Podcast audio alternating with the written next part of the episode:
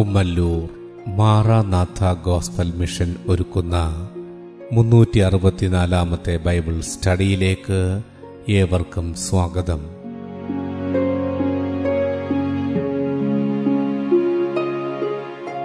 ശിഷ്യത്വം എന്ന വിഷയത്തിന്റെ ഇരുന്നൂറ്റി എഴുപത്തിനാലാം ഭാഗത്തെ ആസ്പദമാക്കി ശിഷ്യത്വത്തിന്റെ അടിസ്ഥാനം എന്ന വിഷയത്തിന്റെ നൂറ്റിയേഴാം ഭാഗമാണ് നിങ്ങൾ കേൾക്കുവാൻ പോകുന്നത്.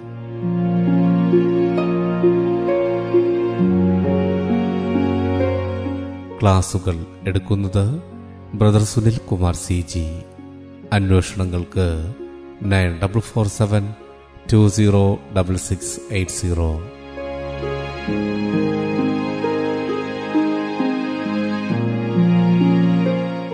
ഈ ക്ലാസുകളുടെ വീഡിയോ യൂട്യൂബിലും ലഭ്യമാണ്. Amen T V network Trivandrum Kerala. Triple nine five nine seven five nine eight zero.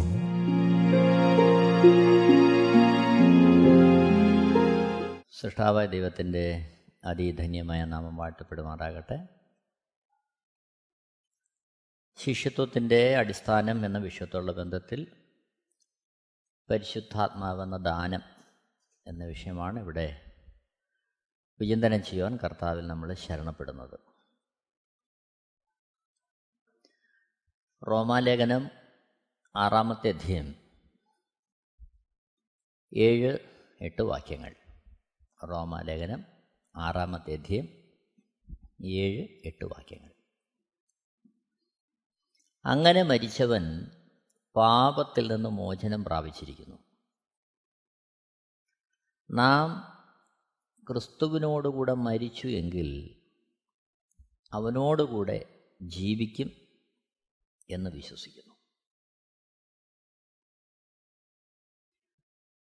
റോമാലേഖനം ആറാമത്തെ അധ്യയം മൂന്ന് മുതലുള്ള വാക്യങ്ങളിൽ യേശുക്രിസ്തുവിനോട് ചേരുവാൻ അവിടുത്തെ മരണത്തോടും അടക്കത്തോടും പുനരുത്ഥാനത്തോടും ഏകീഭവിക്കുവാൻ സ്നാനപ്പെടുക എന്നതാണ് നമ്മൾ കാണുന്നത്. അത്തരത്തിൽ മത്തായ സുവിശേഷം ഇരുപത്തെട്ടാമത്തെ അധ്യയം പതിനെട്ട് മുതൽ ഇരുപത് വരെയുള്ള വാക്യങ്ങളിൽ പരിശുദ്ധാത്മാവ് രേഖപ്പെടുത്തിയിരിക്കുന്ന പോലെ ശിഷ്യന്മാർ പുറപ്പെട്ട് പിതാവിന്റെയും പുത്രന്റെയും പരിശുദ്ധാത്മാവിന്റെയും നാമത്തിൽ സ്നാനം കഴിപ്പിക്കുമ്പോൾ അപ്പോസൽ പ്രവൃത്തിയിൽ രണ്ടിന്റെ മുപ്പത്തെട്ടിൽ പരിശുദ്ധാത്മാവ് രേഖപ്പെടുത്തിയിരിക്കുന്ന പരിശുദ്ധാത്മാവെന്ന ദാനത്തെ ശിഷ്യന്മാർക്ക് ലഭ്യമാകുകയാണ്. ആ പരിശുദ്ധാത്മാവാണ് ശേഷം ഒരു ക്രിസ്തു ശിഷ്യനെ നയിക്കുന്നത് നയിക്കേണ്ടത്.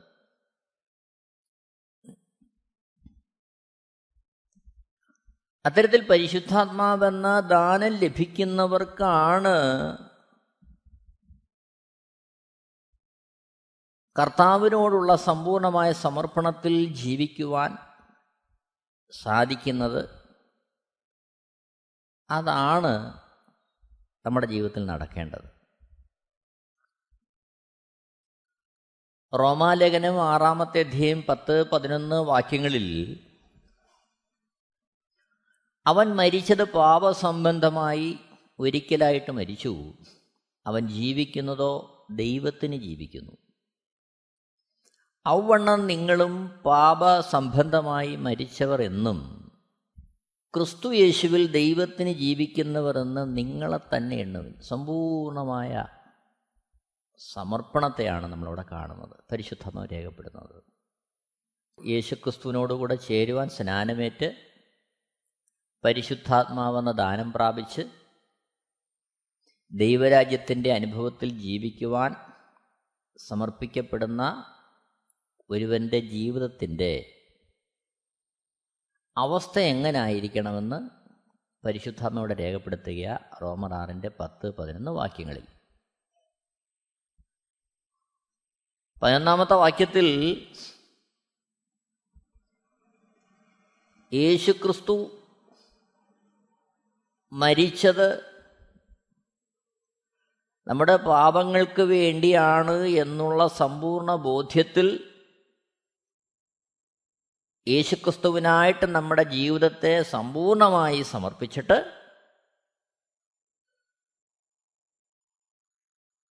ശേഷം ജീവിതം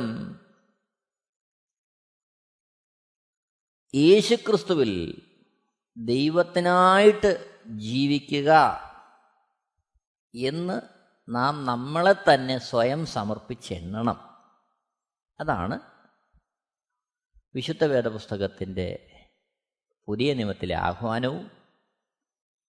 അതായിരിക്കണം നമ്മുടെ സമർപ്പണമെന്നും ദൈവത്തിന്റെ ആത്മാവ് വ്യക്തമായി രേഖപ്പെടുത്തുകയാണ്. അതിന്റെ പ്രായോഗികമായ ഒരു വശത്തെ പരിശുദ്ധാത്മാവ് രേഖപ്പെടുത്തുകയാണ് റോമാലേഖനം. ആറാമത്തെ അധ്യയം പന്ത്രണ്ട് മുതൽ പതിനാല്. ആകയാൽ പാപം നിങ്ങളുടെ മർത്യ ശരീരത്തിൽ അതിന്റെ മോഹങ്ങളെ അനുസരിക്കുമാറ് ഇനി വാഴരുത്. പതിമൂന്നാമത്തെ വാക്യം. നിങ്ങളുടെ അവയവങ്ങളെ അനീതിയുടെ ആയുധങ്ങളായി പാപത്തിന് സമർപ്പിക്കുകയും അരുത്. നിങ്ങളെ തന്നെ മരിച്ചിട്ട് ജീവിക്കുന്നവരായും നിങ്ങളുടെ അവയവങ്ങളെ നീതിയുടെ ആയുധങ്ങളായും ദൈവത്തിന് സമർപ്പിച്ചുകൊള്ളുവിൻ. പതിനാലാമത്തെ വാക്യം. നിങ്ങൾ ന്യായപ്രമാണത്തിനല്ല കൃപയ്ക്കത്രേ അധീനരാകയാൽ പാപം നിങ്ങളിൽ കർത്തൃത്വം നടത്തുകയില്ലല്ലോ. ഇവിടെ പരമപ്രധാനമായ ഒരു വസ്തുത നാം ഉൾക്കൊള്ളേണ്ടതും അംഗീകരിക്കേണ്ടതും വളരെ ആവശ്യമാണ്. തിരുവെഴുത്തുകളിൽ കർത്താവ് നമുക്ക് തരുന്ന ചില വിജയകരമായ അവസ്ഥകളെ മാത്രം ഉയർത്തിക്കാണിച്ച് അത് എങ്ങനെ ആയിരുന്നാലും നമ്മുടെ ജീവിതത്തിന്റെ അവകാശമാണെന്ന് നാം ഒരിക്കലും ധരിച്ചു പോകരുത്.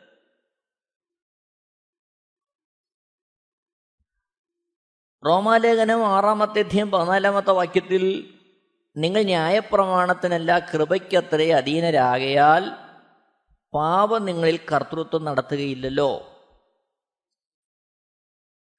പാപം നമ്മളിൽ കർത്തൃത്വം നടത്തുകയില്ല എന്നത് നമുക്ക് വളരെ സന്തോഷം തരുന്ന കാര്യമാണ്. ഒരു ശിഷ്യന്റെ ജയകരമായ ജീവിതത്തിന് അനിവാര്യവുമാണ്. എന്നാൽ ഓർക്കണം പാപം നമ്മിൽ കർത്തൃത്വം നടത്താതിരിക്കണമെങ്കിൽ നാം ന്യായപ്രമാണത്തിനല്ല കൃപയ്ക്ക് അധീനരാകണം.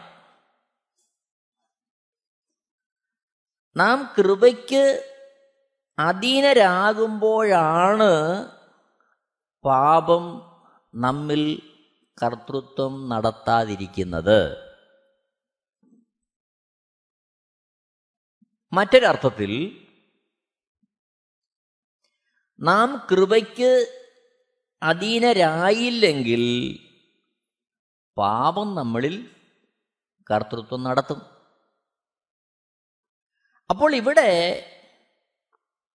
നമ്മുടെ ജീവിതത്തോടുള്ള ബന്ധത്തിൽ ഒരു ക്രിസ്തു ശിഷ്യന്റെ സമർപ്പണം അവൻ കൃപയ്ക്ക് അധീനനായിരിക്കണം എന്നുള്ളതാണ്. അങ്ങനെ കൃപയ്ക്ക് അധീനനാകണമെങ്കിൽ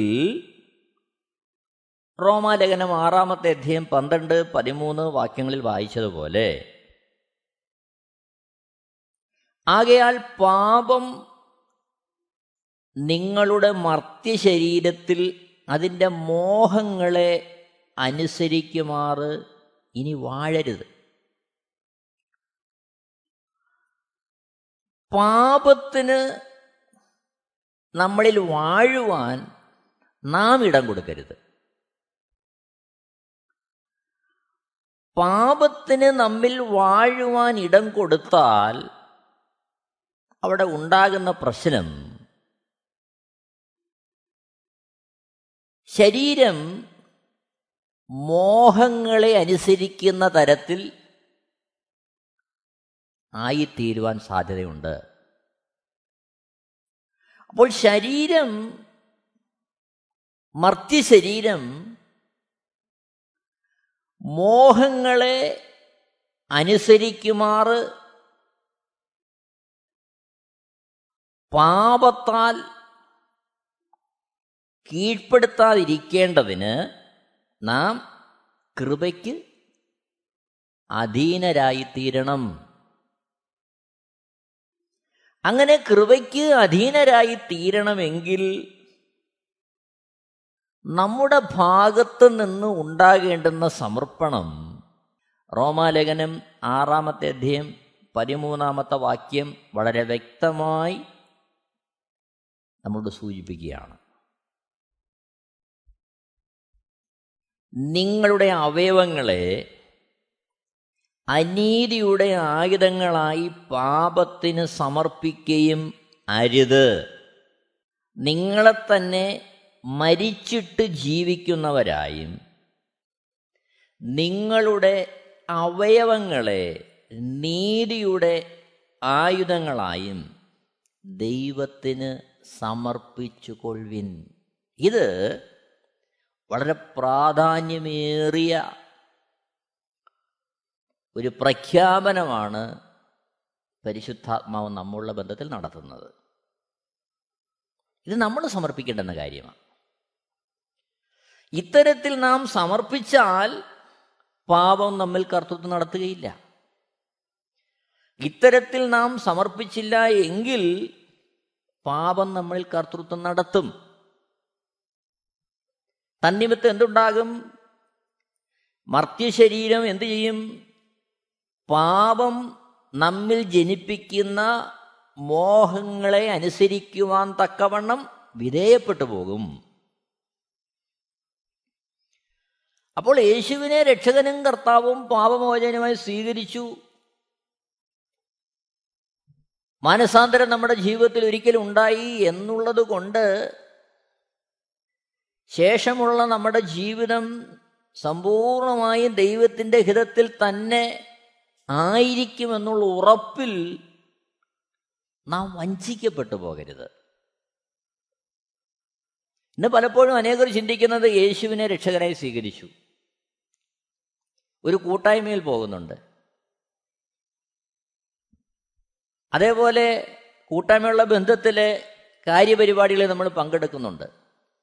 അതുകൊണ്ടെല്ലാം ആയി എന്ന് നമ്മൾ തെറ്റിദ്ധരിക്കപ്പെട്ടു പോകരുത്. ഇതെല്ലാം ആവശ്യമാണ്. എന്നാൽ അതൊന്നും നാം ആചരിക്കുന്നത് നിമിത്തം പാപത്തിൽ നിന്ന് ജയം ഉണ്ടാകുകയില്ല. പാപത്തിന്റെ വാഴ്ചയിൽ നിന്ന് നമുക്ക് ജയമുണ്ടാകണമെങ്കിൽ നാം വ്യക്തിപരമായി നമ്മെ തന്നെ ദൈവത്തിനായിട്ട് സമർപ്പിച്ചേ മതിയാകൂ. അത്തരത്തിൽ നാം നമ്മെ തന്നെ വ്യക്തിപരമായി ബോധപൂർവം സമർപ്പിച്ചല്ലാതെ പാപത്തിന്റെ കർത്തൃത്വത്തിൽ നിന്ന് നമുക്ക് മോചനം പ്രാപിക്കാൻ സാധ്യമല്ല. ഇങ്ങനെ പാപത്തിന്റെ കർത്തൃത്വത്തിൽ നിന്ന് നിരന്തരമായ മോചനം പ്രാപിച്ച് അത്തരത്തിൽ നമ്മുടെ അവയവങ്ങളെ പാപത്തിന് വിധേയപ്പെടുത്താതെ ജയകരമായി ശിഷ്യനായി ജീവിക്കുന്നതിന് നമ്മളെ പ്രാപ്തനാക്കുന്നു എന്നുള്ളതാണ് പരിശുദ്ധാത്മാവിനെ ആശ്രയിക്ക നിമിത്തം നമ്മിൽ നടക്കുന്നത് നടക്കേണ്ടത്. ഇത് നമ്മൾ വളരെ വ്യക്തമായിട്ട് നമ്മൾ തിരിച്ചറിയേണ്ട കാര്യമാണ്. ഒരു വേള നമ്മൾ ചിന്തിച്ചു പോകാറുണ്ട് ഈ കാലഘട്ടത്തിൽ അനേകരും. കർത്താവിനെ അറിഞ്ഞു ഒരു കൂട്ടായ്മയെ പോകുന്നു ഇങ്ങനെയൊക്കെ അങ്ങ് പോയാൽ മതി. കർത്താവ് വരുമ്പം അവിടുത്തെ കാഹളനാദത്തെങ്കിൽ നമ്മൾ പോകും. പക്ഷേ അവിടെ നാം അതിനുവേണ്ടി നമ്മുടെ ജീവിതത്തെ സമർപ്പിക്കേണ്ടുന്ന അനേക മേഖലകൾ പരിശുദ്ധാത്മാവ് വ്യക്തമായിട്ട് നമുക്ക് മുന്നറിയിപ്പായിട്ടും ക്രമീകരണത്തിനായിട്ടും ഒക്കെ നമുക്ക് നൽകുന്നുണ്ട്. ഇത് നാം പ്രാർത്ഥനയോടെ ധ്യാനത്തോടെ ഗ്രഹിച്ച് നമ്മുടെ ജീവിതത്തിൽ പ്രായോഗികമാക്കിയേ മതിയാകൂ. അത് ദൈവം ആഗ്രഹിക്കുന്ന കാര്യമാണ്. റോമാലേഖനം ആറാമത്തെ അധ്യയം പതിനാലാമത്തെ വാക്യത്തെ ഉദ്ധരിച്ചുകൊണ്ട് ഇനി പാപം നമ്മളിൽ കർത്തൃത്വം നടത്തത്തില്ല. കൃപയ്ക്കാണ് നമ്മൾ അധീനർ. അതുകൊണ്ട് ഇങ്ങനെ അങ്ങ് പോയാൽ മതി എന്ന് നമ്മൾ ചിന്തിച്ചു പോകരുത്. മറിച്ച് റോമാലേഖനം ആറാമത്തെ അധ്യായം പതിമൂന്നാമത്തെ വാക്യത്തിൽ പറയുന്ന കാര്യങ്ങൾ നമ്മുടെ ജീവിതത്തിൽ പ്രായോഗികമാക്കുവാൻ നാം നാം സമർപ്പിക്കുമ്പോഴാണ് പാപത്തിന്റെ കർത്തൃത്വത്തിൽ നിന്നും നമുക്ക് മോചനം ലഭിക്കുന്നത്. റോമാലേഖനം ആറാമത്തെ അധ്യയം പതിമൂന്നാമത്തെ വാക്യം. നിങ്ങളുടെ അവയവങ്ങളെ അനീതിയുടെ ആയുധങ്ങളായി പാപത്തിന് സമർപ്പിക്കുകയും അരുത്. നിങ്ങളെ തന്നെ മരിച്ചിട്ട് ജീവിക്കുന്നവരായും നിങ്ങളുടെ അവയവങ്ങളെ നീതിയുടെ ആയുധങ്ങളായും ദൈവത്തിന് സമർപ്പിച്ചുകൊള്ളുവിൻ. അപ്പോൾ നാം നമ്മോടുള്ള ബന്ധത്തിൽ പ്രഖ്യാപിക്കണം. ഞാൻ മരിച്ചു. എന്നാൽ ഇന്ന് ജീവിക്കുന്നത് എന്തിനാണ്? നീതിയുടെ ആയുധങ്ങളായി ദൈവത്തിന് വേണ്ടി ജീവിക്കുകയാണ്. അതിനായി നമ്മളെ പ്രാപ്തരാക്കുന്നതിനാണ് ഒരുക്കുന്നതിനാണ് ബലപ്പെടുത്തുന്നതിനാണ് അതിനാവശ്യമായ ശക്തി നമ്മളിൽ പകരുന്നതിനാണ് പരിശുദ്ധാത്മാവിനെ കാര്യസ്ഥനായി നമുക്ക് നൽകിയിരിക്കുന്നത്. പരിശുദ്ധാത്മാവെന്ന ദാനത്തിലൂടെ മാത്രമേ ഒരു ക്രിസ്തു ശിഷ്യന് ആ ഒരു സമർപ്പണത്തിലേക്ക് വരുവാനും അതിൽ നിലനിന്ന് മുന്നോട്ട് പോകാനും സാധ്യമാകൂ. സമ്പൂർണമായ ഒരു സമർപ്പണവും വിധേയത്വവും ഒരുവന് ആ വിഷയത്തിൽ വളരെ അത്യന്താപേക്ഷിതമാണ്. റോമാലേഖനം ആറാമത്തെ അധ്യയം പതിനഞ്ച് മുതൽ ഇരുപത്തിരണ്ട് വരെയുള്ള വാക്യങ്ങളിൽ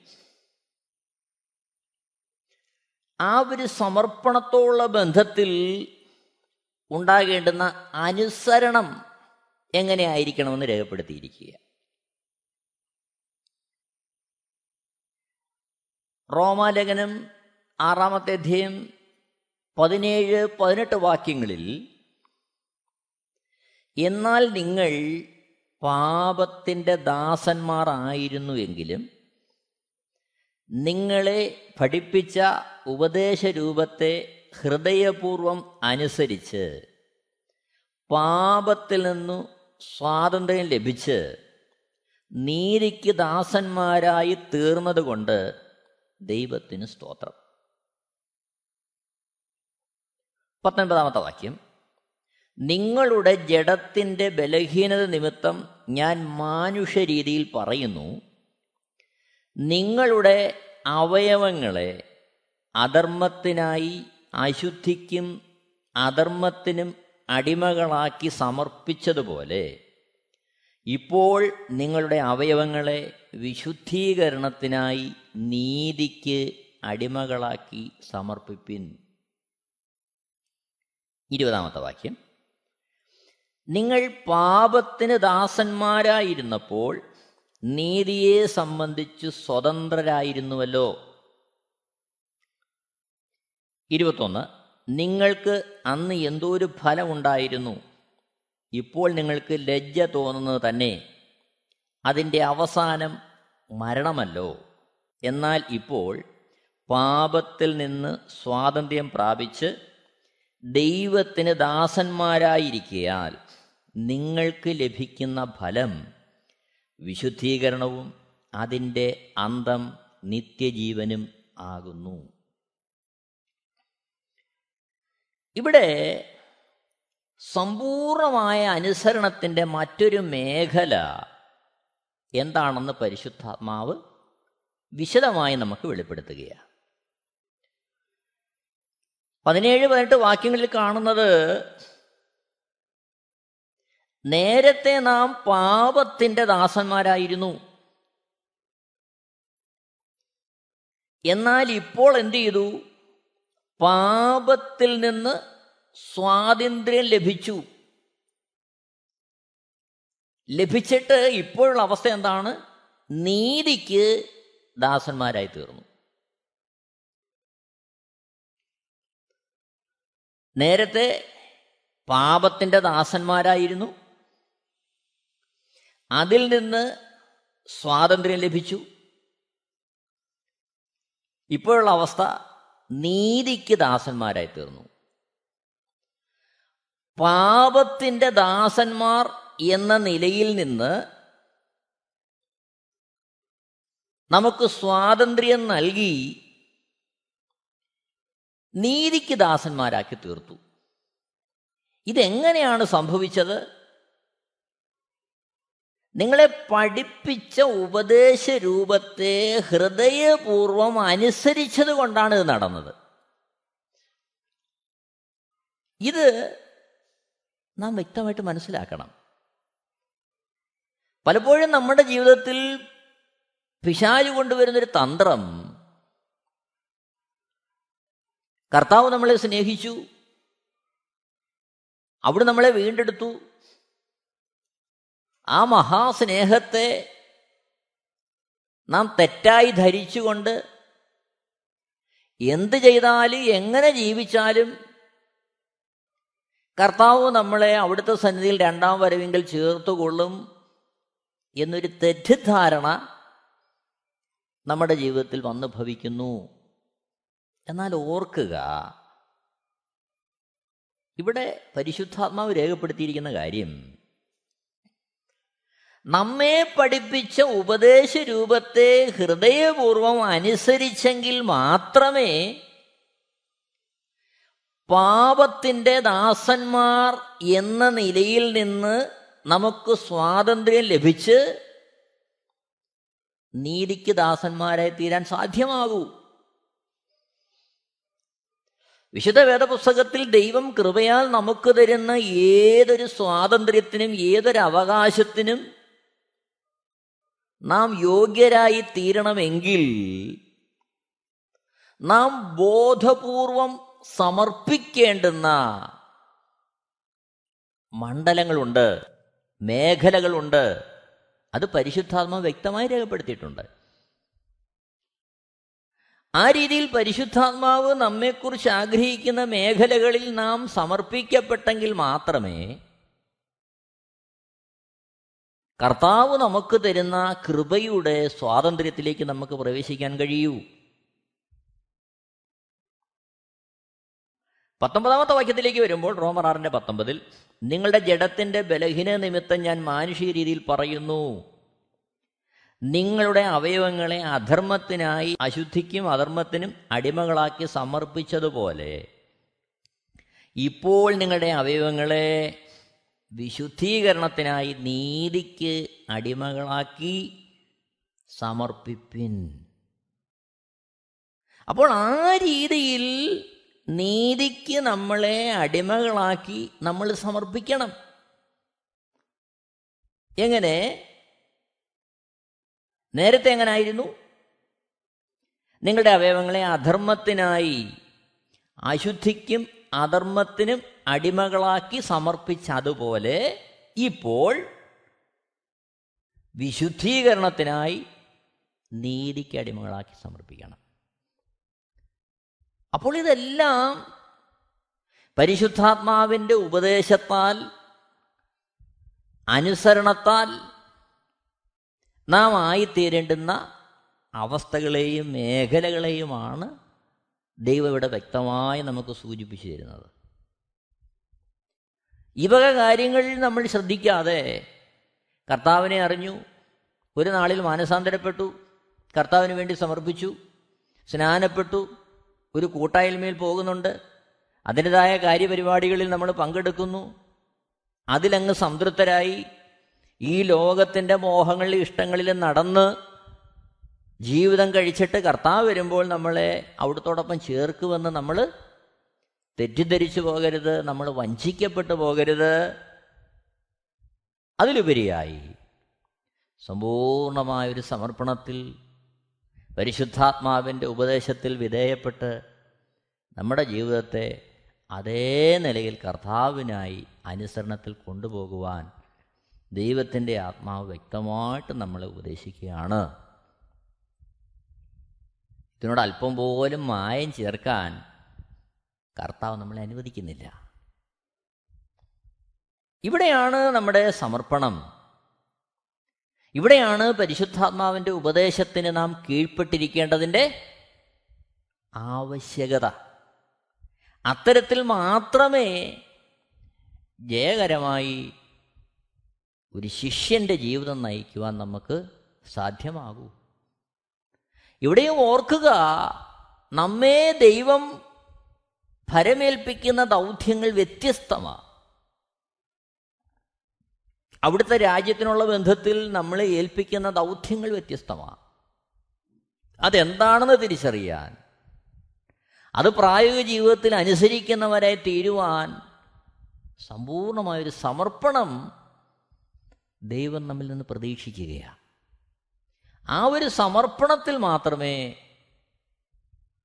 നമുക്ക് പാപത്തിന്റെ കർത്തൃത്വത്തിൽ നിന്ന് നമുക്ക് മോചനം പ്രാപിക്കാൻ കഴിയൂ.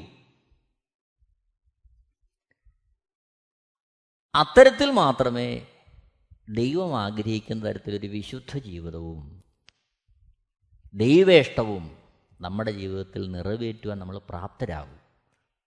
നമ്മുടെ കഴിവല്ല പരിശുദ്ധാത്മാവാണ് നമ്മൾ പ്രവർത്തിക്കുന്നത്. പരിശുദ്ധാത്മാവിന് നമ്മിൽ അതേ അളവിലും അർത്ഥത്തിലും പ്രവർത്തിക്കണമെങ്കിൽ നാം ദൈവം ആഗ്രഹിക്കുന്ന ഒരു സമർപ്പണത്തിലേക്ക് വന്നേ മതിയാകൂ.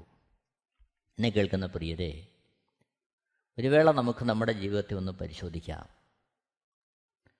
നമ്മളാരും തികഞ്ഞവരല്ല എന്നാൽ തികഞ്ഞവൻ നമ്മളെ വിളിക്കുകയാണ് അവിടുത്തെ തികവിലേക്ക് നമ്മളെ പണിയാൻ. അവിടെ നമ്മളെ ആഗ്രഹിക്കുന്ന പാന്താവിലേക്ക് എത്തിക്കുവാൻ. അതിനായിട്ട് നമ്മെ തന്നെ സമർപ്പിക്കാം. നമുക്കൊരുങ്ങാം ദൈവത്തിന്റെ ധന്യമായ നാമം മഹത്വപ്പെടട്ടെ. എല്ലാവരെയും ദൈവം ധാരാളമായിട്ട് അനുഗ്രഹിക്കുമാറാകട്ടെ. ആമേൻ. Amen T V network Christian internet channel സുവിശേഷീകരണത്തിന്റെ വ്യത്യസ്ത മുഖം തേടിയുള്ള യാത്ര YouTube and Facebook Amen T V network Trivandrum Kerala. ഞങ്ങളുടെ വിലാസം Maranatha gospel ministries Marankuzhi Kummalloor P O Kollam. ആറ് ഒൻപത് ഒന്ന് അഞ്ച് ഏഴ് മൂന്ന്. അന്വേഷണങ്ങൾക്ക് nine double four seven two zero double six eight zero.